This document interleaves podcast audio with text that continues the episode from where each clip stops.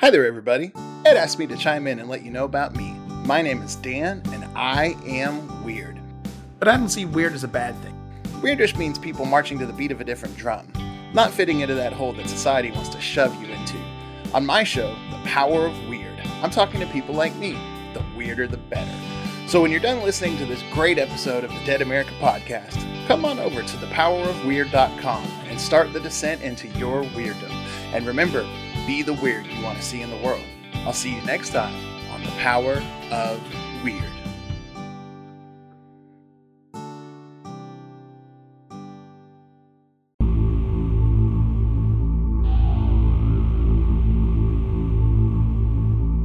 Back when I was younger, I was pretty carefree. I didn't think a lot about much. Nowadays, it's different. Our world is a very precious commodity. I think about a lot. And we need to stand together to protect this precious body we call the Earth. Today I sat down with Dr. Twyla Dell, PhD. Twyla worked for the EPA and she's got a lot of knowledge, extensive background on our environment and fuels. She wrote a book titled Fueling Change. And that's what we talked to Dr. Dell about today. Every time I get into my vehicle, I have to think what am I going to do with the trip that I make today? I live 50 miles outside of Klamath Falls, Oregon. So it's a hundred miles round trip for me to go to the store and do my grocery shopping. It kind of forces me to focus on my needs a little bit more. We talk about that today with Dr. Dell, and it's a fascinating journey that she writes about in her book. I highly recommend you pick up a copy of this book. The history involved within this writing is spectacular. I can't wait for you to read Dr. Dell's book, Fueling Change. Let's not waste any more time and get into this excellent interview with Dr. Twyla Dell.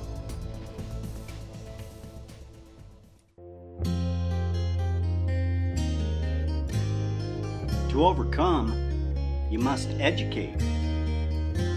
Educate not only yourself, but educate anyone seeking to learn. We are all dead America. We can all learn something. To learn, we must challenge what we already understand. The way we do that is through conversation. Sometimes we have conversations with others. However, some of the best conversations happen with ourselves. Reach out and challenge yourself. Let's dive in and learn something right now. Today, we have a special treat for you. We have Dr. Twyla Dell with us. She is the author of Fueling Change. Twyla, would you please introduce yourself and let the people know your background and what you do? Hi, Ed. I'd be glad to. I am the author of Fueling Change How We Created Climate Change One Fuel at a Time. It's my eighth book. I've been an environmental educator since 1990. Back in 1990, I thought we could save the world by stopping burning the rainforest, which, if you were uh, in the know back then, that's what we were all wringing our hands over. And by the way, 30 years later, we're still burning the rainforest, and uh, there's still about half of it left. So you have some idea how very vast it was. Over that time, I have spent uh, going to graduate school, getting a PhD in environmental studies at uh, Antioch University, Keene, New Hampshire, and writing this book about uh, Kansas City. Kansas City, Missouri, which I live next to, as an untold story, a revelation of how we created climate change one fuel at a time by going through the last of the wood age, which happened to be right on the shores of the western Missouri in 1820s. We had spent a we humanity had spent a million years going through the wood age, learning how to be human, how to organize ourselves, how to uh, create laws and religion and cities. I mean, it was a long trek, all using wood as fuel. That's why we call it the wood age. And then, right as Kansas City was being born, that was the end of the wood age because we went into the coal age and we started that on the east coast of America. There are many reasons for that, and we can get into that. And we went into the coal age, which gave us railroads. We badly needed them. And not too far into the coal age, we acquired oil. We'd never had a liquid fuel, didn't know what to do with it, but learned how fast. So suddenly, after a million years of having one fuel, we had three fuels wood, coal, and oil. And then out of oil came gasoline. And we went into the 20th century with gasoline as the star of the oil age. And we have enjoyed, oh my God, how we have enjoyed gasoline. At the same time, there's been a very heavy effect of using gasoline, not the least of which is the slaughter of billions of animals and millions of people, uh, and the uh, architecture of the 20th century being laid out to support cars, uh, suburbia, and all of that. And now we come to the beginning of the 21st century, and we have to give up gasoline in order to move on into the next fuel, which is the solar age. So, what made you take the path in life that brought you to helping fight climate change? I started in uh, my childhood, actually, get coming, uh, becoming very intimate with a piece of real estate in Oregon where I spent my grade school year. It was just a fairyland of primeval forest and and lake and cabin. Uh, all through my elementary school years, I became very close to that, very primal, and uh, that became my background. I didn't there were no words to describe it. I didn't even know the word environment until I heard it uh, in my late high school years. But that gave me an intimate feeling of a an ecosystem working and and renewing itself every year. And eventually I ended up going to work for the Environmental Protection Agency and it was a surprise to me to realize that we had so many laws protecting so many different parts of our environment from water to air to soil. And actually, that was the three parts of the planet water, air, and soil. That's what the planet is. That's who we are. And uh, our bodies represent that trinity just the same as the uh, soil being the body, the water being the circulatory system, and the air being what we breathe to stay alive. So we are miniature representatives of the planet itself. So what we do to the planet, we ultimately do to ourselves. And uh, after I left the Environmental Protection Agency, I created a an environmental leadership program a two and a half day weekend retreat to train business and community leaders, teachers, and students. And I trained about a thousand people over a six year period. And I thought, my God, we're going to save the earth. We're going to stop all this destruction. Each one of these students is going to go out and be a soldier. And for all I know, they did. But it's just not simple. We need millions of soldiers to help transform our wasteful ways into sustainable ways. And that's what we're doing now. We're just at the beginning of that. That's excellent.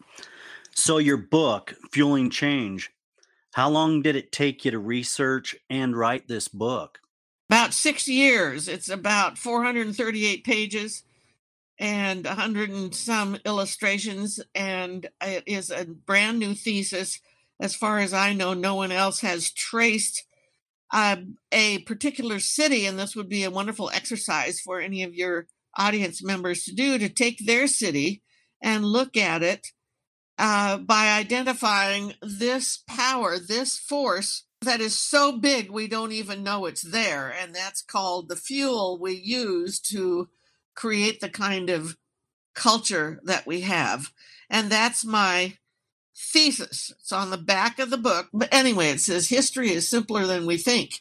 It's all about fuel all the time. And that's what our ancestors learned over that long, long, long progress toward becoming who we are today. It's all about fuel all the time. The more fuel you have, the more power you have. And America is the power on the world today because we have all that oil. And we have learned to create a civilization that not only serves us, but it polices the world. And we have all of our trade alliances based on oil. It's a very intricate process and relationship. But that's who we are today because, and when they say, oh, the richest in the na- uh, in the world, we're richest nation in the world. Yes, because we have all this oil. It doesn't mean that all of our citizens have access to the kind of life support that they deserve to have because they live here. Those two things don't jibe, and we're learning to realize that. So, the wood age, ending in the 1800s, it's replaced by the coal age. Then in comes right. the oil in the early right. 1900s. You say by the 2020s that we must stop use of gasoline and replace it with bicycles, electric cars, and electric highways. Could you talk us through this journey from the wood age into the transition needed towards the next step in fuels? Yeah, that's a very broad subject. Uh, but I need people to become familiar with the vocabulary of fuel. We need to bring fuel into the foreground of our lives instead of the invisible background where it lives now. So that's why in my book, the first hundred pages go through what it was like to live in the wood age, uh, how we used water for transport, and the Herculean uh, progress of human bodies against an uh, current going downriver so that we had to push our boats upriver. It was a very, very difficult thing. And then when steamboats came along, that was the beginning of the end for the wood age because we had an internal combustion. Well, we had an external combustion uh, engine, but we had the uh, the last moments of the wood age. We used wood as fuel in an engine and that was a big moment because we had an engine which was invented in England to empty the coal mines of water so we could get to coal, which was our next fuel. If England hadn't run out of wood, we wouldn't have had the steam engine, but the uh, scarcity always forces us to go on to the next fuel. So, um, to get from the wood age to the solar age, you really need to look at the book, thumb through, let's just look at the pictures, if nothing else uh, look at the uh, graph at the beginning uh, where you see the 100% uh, use of wood fuel precipitously declines as coal rises and then oil rises. And this is the harmonic background to our lives. So now we get to the beginning of the solar age. We've always been in the solar age, but we're becoming conscious of using the solar power that is available to us to replace the very 20th century lifestyle that we've had. Uh, yeah, bicycles. Yeah, solar panels. Yeah, Zoom, staying home. We're not very happy with that at the moment. We really are going to need to become much more comfortable with it. If you understand, and global warming is not a belief, a belief like Santa Claus uh, it or the tooth fairy. It is not in that category. Those things you believe that aren't true. It is a scientific reality that the poles are melting and a host of other uh, events are occurring, and we need to reduce the load of carbon dioxide that we are putting into the air. That is the irrefutable to- truth. The poles are melting, North Pole and South Pole. Even though I have snow on my lawn today, it's still melting. The sea levels rise when the ice melts. And this is the reason that there is so much panic about global warming because the sea levels are rising. You chase that upstream. That's because we have too much carbon dioxide in the air, which causes the atmosphere to warm, which melts the North Pole and the South Pole. So let's talk about the transition period we're in right now. This could take some time to fully transition into any type of fully supported energy or fuel structure. How can we make sure that we transition into a cleaner, safer fuel supply? It's a very complex process, needless to say. We have a very mature uh, oil age going on, and the big uh, leader of that is gasoline. And I call it the sculptress of our ways and means because we've used gasoline to create our entire life structure. Here we are in, here I am in suburbia, laid out by gasoline. So well, we don't have the luxury of the 30 years that a lot of people predict because the uh, temperature is rising too fast for us to just lackadaisically move in that direction. We are at shamefully one and a half percent of um, electric cars on the road today. I'm just talking about America. One and a half percent. In order to get to the solar age, we have to be 50%. How do we do that? We have to do that very quickly. And uh, we need to uh, purchase, first of all, let your pocketbook vote with your credit card and buy electric if you don't want to buy electric and you do, you can't or you're not ready to then look at the very measurable this is so important the very measurable process of cutting back on gasoline. Every gallon of gasoline we burn leaves behind 20 pounds of carbon dioxide. And you go what? Who says that well, it's true. The Energy Information Agency and the EPA have both measured this, and various other scientific agencies, that a gallon of gasoline, when burned, leaves behind 20 pounds of CO2. You don't see that coming out of your pipe, tailpipe, because the particulates are very fine. But that's what happens. So you uh, buy a tank of gasoline say 15 gallons.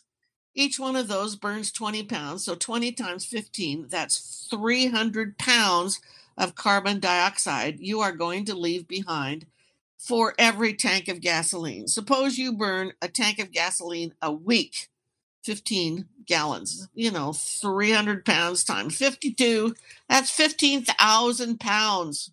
Really? Is that what you want to be doing?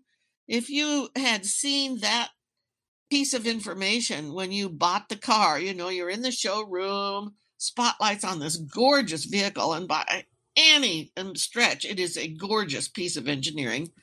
Uh, you have the sticker on the left rear window, and it tells you EPA says this, and some other scientific agency says that, and you're going to pay this amount and and you go gulp that's going to be $2500 worth of gasoline and of course i'm going to pay it because this is how we live and uh, you're going to get so many miles to the gallon and this is the epa standards. But does it say anywhere on there oh by the way for every gallon of gasoline you burn through this vehicle you're going to leave behind 20 pounds of carbon dioxide? No it doesn't say that. If it did you'd say wait a minute wait a minute. I don't want to do that how do I drive without doing that? That's the big question that faces us now. You have to go to a hybrid, you have to go to an electric, you walk, you stay home and Zoom. These are our alternatives. That's the way we have to go. And we have to push that very quickly. In the next five years, we go from one and a half percent of electric cars to say 10% by next year to 20% by the following year. You understand me? This is a major revolution that lies ahead of us, and it has to be pushed by knowledgeable consumers. And that is what our future looks like, or not. If you don't wish to do that, you stay in the 20th century where we are now, because as long as fossil fuel driving cars are running around, we haven't entered the 21st century. Yeah, that's a good segue point. Climate change needs to be a more serious conversation for sure. I feel that it's become hypersensitized and politicized. Why do you feel this has become the norm? What is it? But uh, just the hypersensitivity and the politicizing of the climate Well, change needs. change is hard. Change is very hard, and we certainly have that being acted out in our political uh, drama right now. Uh, yet, uh, we have to face very stark choices in this regard. You have to realize if you don't want to reduce your driving, if, as and I ask, I have a I have a workbook out called the gasoline diet: drive less, lose pounds, save the planet. Does this tank of gasoline make me look fat? Yes, it does. Either walk it with your fingers or walk it with your feet. Yeah, this tank of gasoline yeah. makes me look fat unless I move to a new uh, idea. And we have to move there whether we want to or not. When the planet warms up and the ice in the Arctic melts to the point that it is no longer cooling the planet, that is a very different place to live and you will not like it. And your kids will say, What the heck? Why didn't they do this? Well, they didn't like change. Well, isn't that too bad? Uh, it's going to happen to you. It's not going to run down the generations to your grandkids. So uh, that's the hard truth. And best to embrace it and be the edge of change rather than the actionary uh, minority with their heels dug in, going, hell no, I won't go. It's really a very simple choice, ultimately. Going into the 21st century and as fast as we can, say 10% uh, electric cars a year, uh, that's 10 years, 15% of electric cars a year, uh, mixed with Zoom and uh, other elements, bicycles. Yeah, it's going to be an interesting mess. But that's what change is. When we get to the other side, we'll let go some of those things that served us in the interim. How exciting to be in charge of good point. changing the planet. Yeah, that's a good point right there. You know, we we have to act. We have to take action. And Right. if we don't take And these are our choices. things don't change. What is your thought on how we live in our modern world? Should we stop building major metropolitans and go back to the family farms? Well, you know, what we have lost in the way of understanding of the agricultural life, it was one hell of a hard life. Hellishly hard to grow a crop out of a field of dry dirt. And as soon as fertilizers came along, that released the agricultural revolution. And then all of those post war tanks turned into massive agricultural tractor machines. And we had the agricultural revolutions. If we remove that, we're back to a field of hard dirt. And so we don't want to merrily uh, dismiss what we have learned in order to go back to absolute backbreaking work of farming without some kind of mechanized, fuel driven vehicles. You understand that we have to very carefully figure that out. But ultimately, uh, we become more village oriented. We have fewer miles to travel to get where we're going. We've already discovered that so many of us can work from home. There is a huge office building just being built uh, a few blocks from me. It is just one of those glassy environmental cubes. I have no idea who is going to occupy it, but I can say it is absolutely obsolete. before it opens its doors. And I don't know if the builders of that are keeping that truth from themselves in complete denial or they expect 500 people to drive in there and park and physically go in and fill those offices. What's your guess?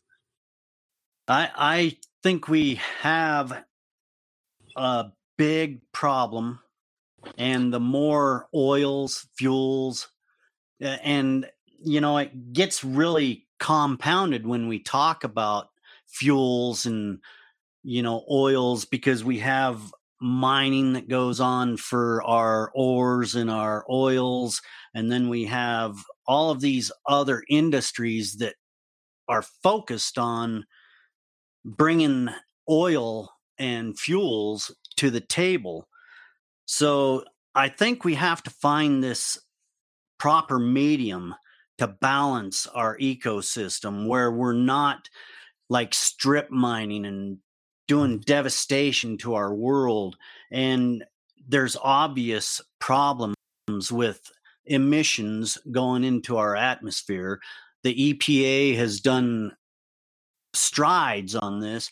You know, back in the 70s when they started really looking into this hard and changing the fuels and the smokestacks. They've been changing how emissions are being put in. It's a very fine line.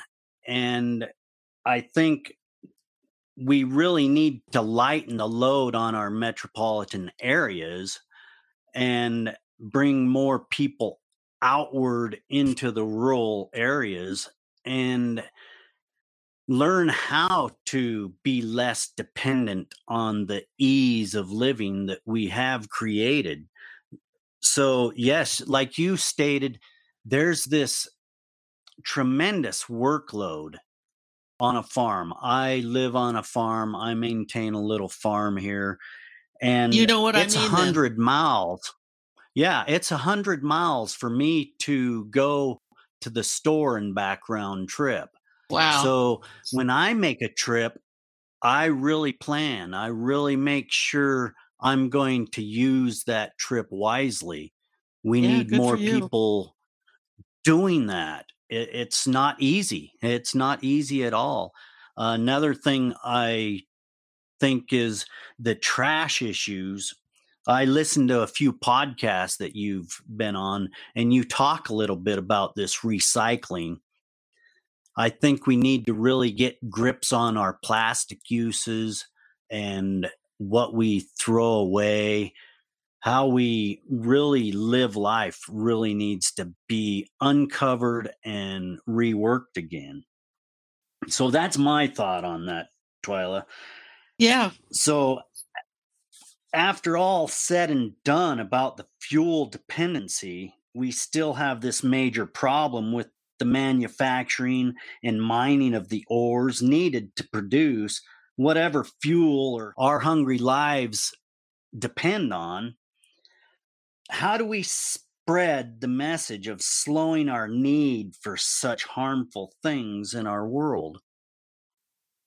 Yeah. Well, you have to start by stopping burning as much gasoline as you can because that is the fire that's raging. And so we have to put that down to a smolder in order to save the actual uh, atmosphere of the planet. That's the essence of global warming.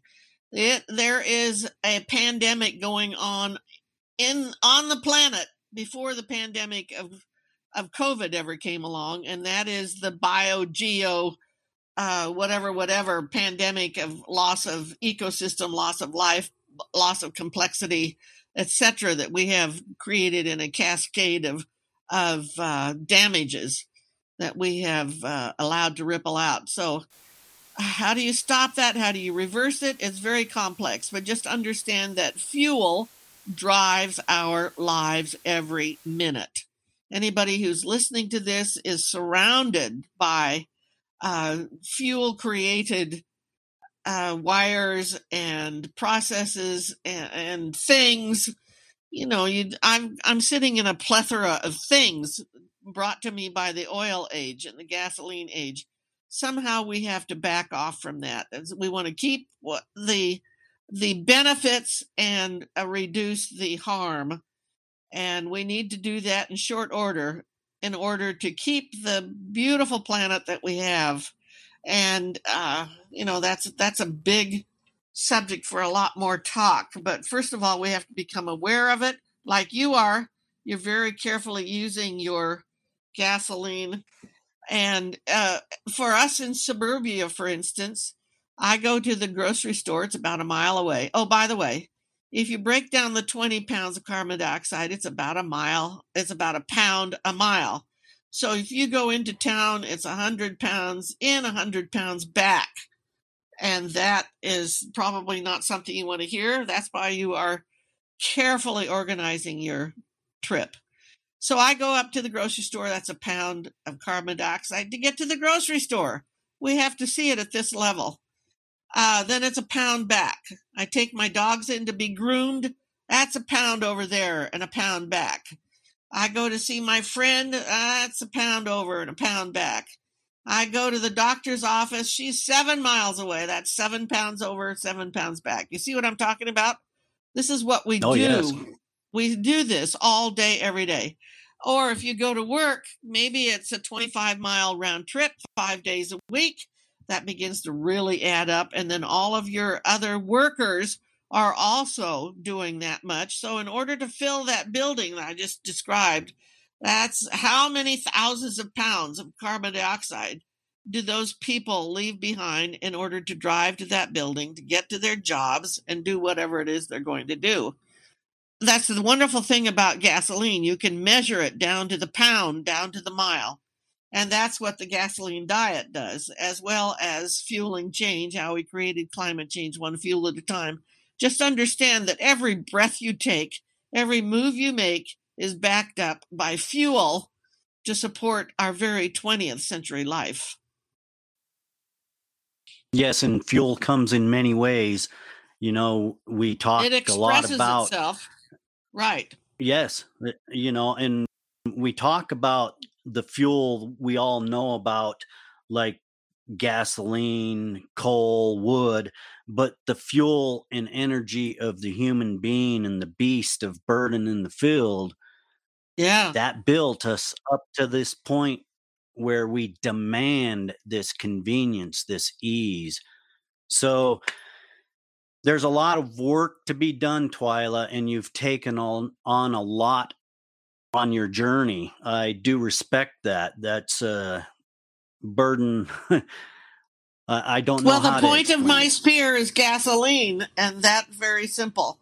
Take your car keys in your hand, and before you go jumping into your vehicle to do some fairly frivolous trip, realize you can either do it or not based on your realization and your inventiveness.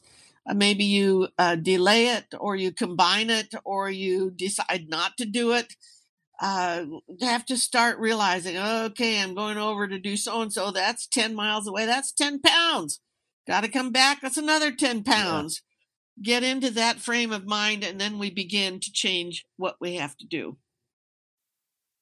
That's right. So, how can people get a hold of you and connect and get involved with what you're doing? Thank you. Well, they can get the book at Amazon.com, and that is how uh, fueling change, how we created climate change one fuel at a time. They can find me at how we can stop climate change.com now.com, how we can stop climate change now.com, where I have a, about 45 blogs I've taken a leave of absence from blogging because of uh, COVID and uh, the personal tragedies of my own uh, particular situation. I'm about to start blogging again. And uh, find me, uh, just Google Twyla Dell. I have four different websites. You will certainly find me there. Amazing woman. Twyla Dell, we thank you for being with us here on Dead America and enjoy your Thank afternoon. you, Ed. Thank you. Bye. Thank you for joining us today. If you found this podcast enlightening, entertaining, educational in any way, please share, like, subscribe, And join us right back here next week for another great episode of Dead America Podcast. I'm Ed Waters, your host. Enjoy your afternoon, wherever you may be.